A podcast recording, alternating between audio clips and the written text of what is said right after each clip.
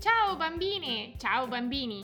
Benvenuti alla puntata speciale di Natale, in cui io, la vostra giornalista Illy, vi racconto solo notizie che riguardano alberi, palline, renne e lucine. Siete pronti? Sì, andiamo!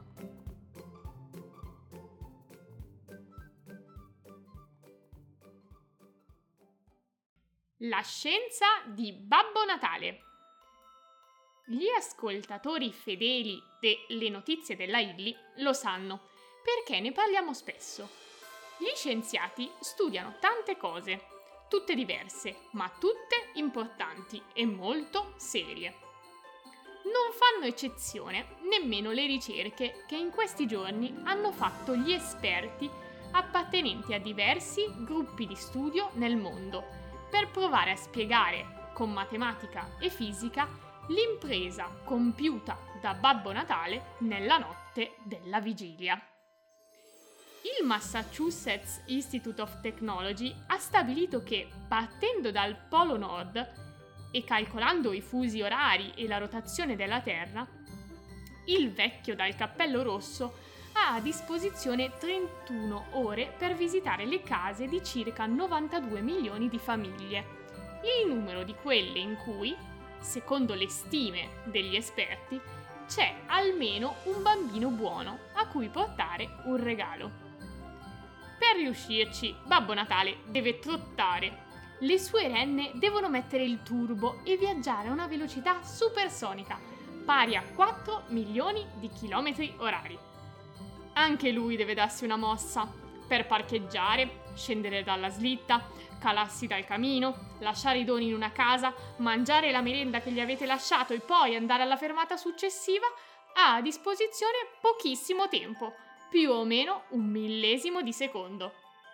Andando così veloce, la slitta si dovrebbe surriscaldare, ma, ha spiegato un astrofisico, il mezzo di Babbo Natale ha uno speciale scudo di particelle che gli permette di compiere il viaggio nelle case di tutti i bambini.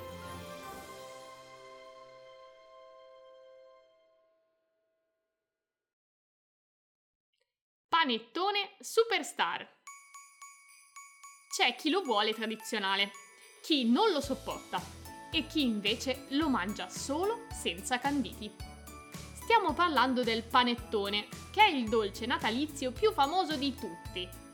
Il panettone è stato inventato a Milano nel Cinquecento, ma da allora ha fatto molta strada. In questi anni la ricetta è stata perfezionata e ultimamente ne esistono corripieni e condimenti per tutti i gusti. Sarà per questo che se qualche anno fa il panettone sembrava ormai essere stato battuto dal rivale di sempre, il Pandoro, oggi invece è tornato ad essere il dolce superstar del Natale. E non solo in Italia. Nel Regno Unito le vendite sono andate così bene che il panettone ha persino superato il pudding, il budino tradizionale che in Inghilterra si serve in occasione delle feste.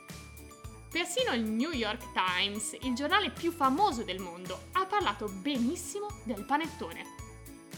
Beh, ma chi ha inventato la ricetta che riscuote tanto successo?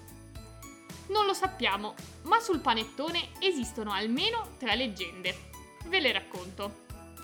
La prima dice che un tale Ugo decise di aggiungere una grande quantità di burro al pane che stava impastando nella bottega del signor Tony ne uscì qualcosa di squisito e così, in men che non si dica, il pane di Tony, che in realtà era quello di Ugo, divenne famosissimo in città. La seconda leggenda, invece, dice che il panettone è opera di una suora, suor Ughetta, che, avendo ben poco in convento con cui cucinare il pranzo di Natale, decise di arrangiarsi con quello che aveva e di preparare una pagnotta arricchita di uvette e canditi.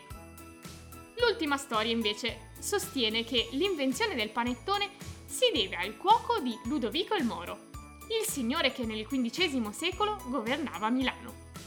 Durante il banchetto di Natale di Ludovico, il cuoco preparò un dolce straordinario che stupì tutti gli invitati che da allora chiesero di averlo in tavola ogni Natale. L'albero della discarica.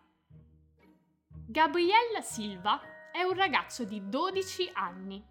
Vive a Pineiro, in Brasile.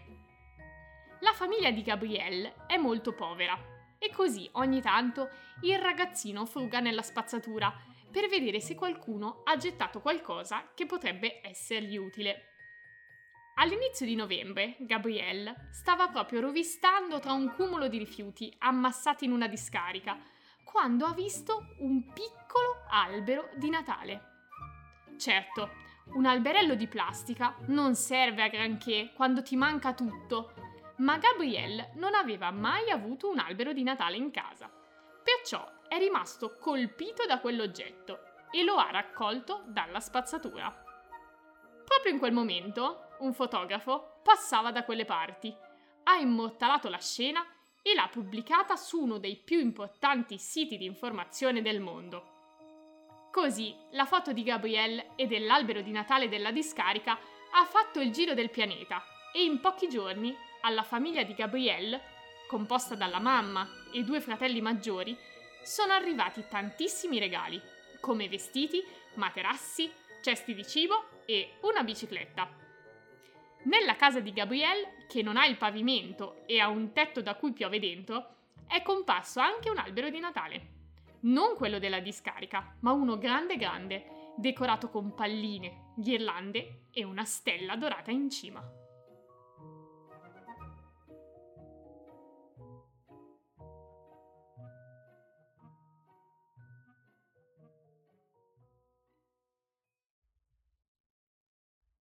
A Firenze il giocattolo è sospeso.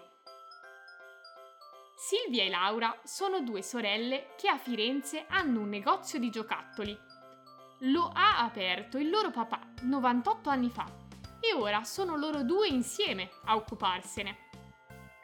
Qualche settimana fa Silvia e Laura hanno avuto un'idea per permettere a tutti i bambini di avere un regalo di Natale compresi quelli che vivono in famiglie che quest'anno sono un po' in difficoltà.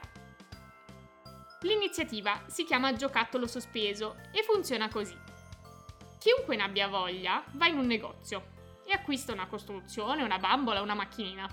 Invece di portarlo via, però, lascia il giocattolo al negoziante, che lo incarta e poi lo consegna al comune di Firenze. In questo modo sono stati raccolti 600 giocattoli che qualche giorno fa il comune ha consegnato ai bimbi più sfortunati.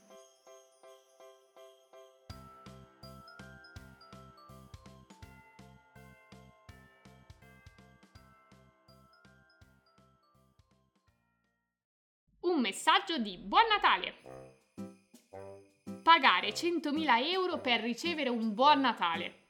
Lo ha fatto una persona che martedì ha partecipato all'asta cui era stato messo in vendita il primo SMS della storia. Dovete sapere che la tecnologia per inviare messaggi di testo è stata in- ideata all'inizio degli anni 90 da un ingegnere dell'azienda telefonica Vodafone, che all'epoca aveva solo 22 anni. Qualche giorno prima del Natale del 1992, quando già il programma per inviare messaggi era pronto, mandò un sms al suo capo Quel messaggio contiene due parole, per un totale di 15 lettere. Dice Merry Christmas! 29 anni dopo, questo reperto della storia tecnologica è stato venduto, accompagnato da un apposito certificato di autenticità e sarà incorniciato dal suo nuovo proprietario.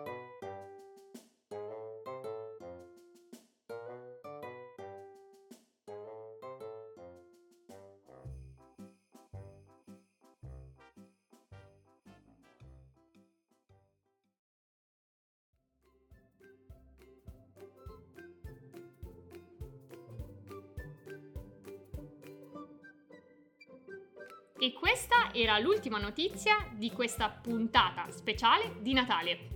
Ci sentiamo nell'anno nuovo, precisamente sabato 8 gennaio, per il prossimo episodio di Le notizie della Illy. Buon Natale a tutti!